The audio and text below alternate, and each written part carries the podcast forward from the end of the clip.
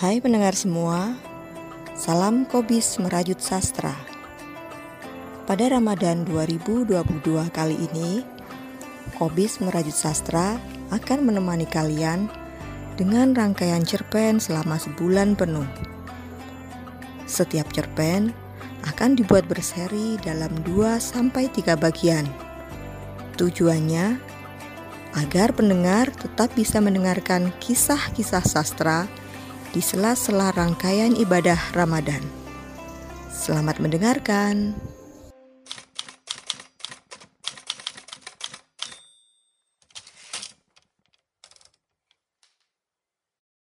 Laki-laki di pojok masjid. Karya Iman Suwongso. Bagian 1. Aku kira Salim tidak bodoh seperti aku. Pada menjelang malam ke-25 bulan puasa itu, ia termangu-mangu di pojok masjid. Ia termangu sambil memandang pantulan cahaya dari sisa hujan yang di antaranya masih jatuh satu demi satu dari langit. Ia meyakininya Tuhan selalu berkata benar. Tidak seperti langit yang masih bisa memerah, tidak seperti awan yang cepat berubah, masih diterbangkan angin, tidak seperti langit-langit batinnya yang selalu penuh awan. Istighfarnya meluncur-luncur, zikirnya menitih-nitih seperti pohon-pohon dan rumput-rumput, Salim berbicara dengan keheningan zikirnya. Ia berharap malam itu datang kepadanya. Harapannya berkejar-kejaran dengan rintik hujan. Di antara mangunya itu, aku mendengar ia berucap, Aku tak mengerti apa yang ia ucapkan. Salim juga terkejut dengan ucapannya sendiri yang rumit ini. Kemudian melanjutkan memutar tasbih butir demi butir. Di antara tapak-tapak embusan nafasnya mengagungkan nama Tuhan. Terbersit dalam pikirannya, lima hari lagi lebaran. Lebaran berarti harus pulang, mudik. Pernah ia bilang padaku, kalau mengingat rumahnya yang muncul pada penglihatannya hanya seonggok beban di kejauhan. Di kota besar ini, ia merasa terdampar dengan meninggalkan seorang anak dan istri yang menjadi tanggung jawabnya. Ia merasa gagal dan tak tahu bagaimana harus menempuh jalan pulang. Ia amat berharap perubahan nasibnya, yang berarti juga perubahan nasib keluarganya dari kota besar ini.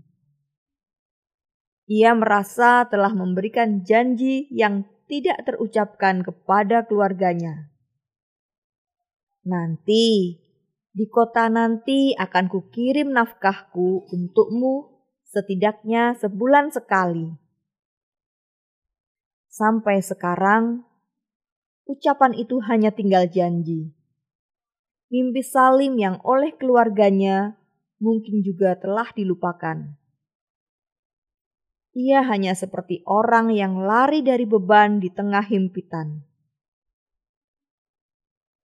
Kalau diikuti perjalanannya di kota ini, ia lebih banyak menanti tenggelam dalam arak-arakan asap kota, diterpa angin kering, membubung jadi awan-awan dan jatuh berkejar-kejaran, seperti rintik hujan dalam bingkai nasib. Salim pernah berjualan kue di Rombong. Rupanya, ia tak punya bakat berdagang. Dagangan yang ia jajakan tak pernah habis terjual. Ia tak pernah bisa menghasilkan keuntungan yang lebih untuk ditabung. Apalagi mengirimi istrinya di desa. Aku ke sini tidak membawa kemalasan, hentaknya. Salim memang bukanlah seorang yang malas. Ia juga bukan seorang yang bodoh. Namun, Salim hanya bisa menawarkan tenaga pada sebuah pekerjaan pembangunan jembatan. Bekerja sebagai kuli, mengangkat batu memikul pasir. Di bawah pancaran terik matahari yang menghauskan. Alhamdulillah, katanya. Ia mendapatkan simpanan dan dikirimkan kepada istrinya dengan hati berbunga-bunga. Hanya sekali itu ia mengirimkan janjinya. Hanya sekali. Bumi memang cepat berputar. Ia akhirnya terdampar ke masjid di gang tempatku tinggal, di tengah perkotaan besar ini. Ia menitipkan dirinya di masjid itu setiap hari. Ia lakukan segala pekerjaan yang bisa dilakukan. Ia kelihatan rutin menyapu lantai masjid, mengisi bak wudhu dengan air sumur, juga mengecat masjid ini. Kilap-kilap sisa hujan teman termangunya di sudut masjid. Sementara Aku hanya memandanginya dari balik jendela rumahku. Genangan air sisa hujan menggiring pandangannya berlompatan. Tatapan matanya pada gundukan hitam di trotoar jalan depan masjid menyentakkannya.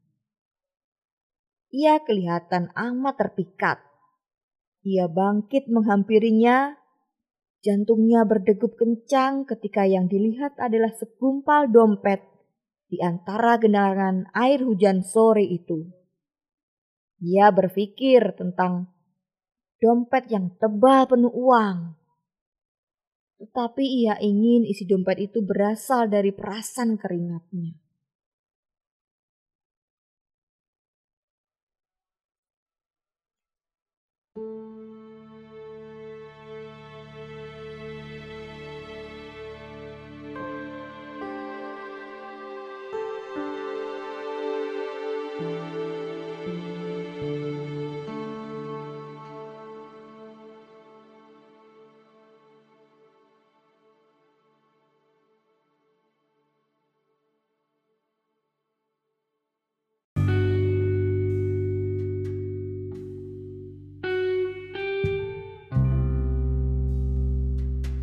Hai kawan-kawan, era digital telah berkembang pesat, mengisi seluruh sudut kehidupan kita. Podcast menjadi salah satu produk digital yang kini terus berkembang.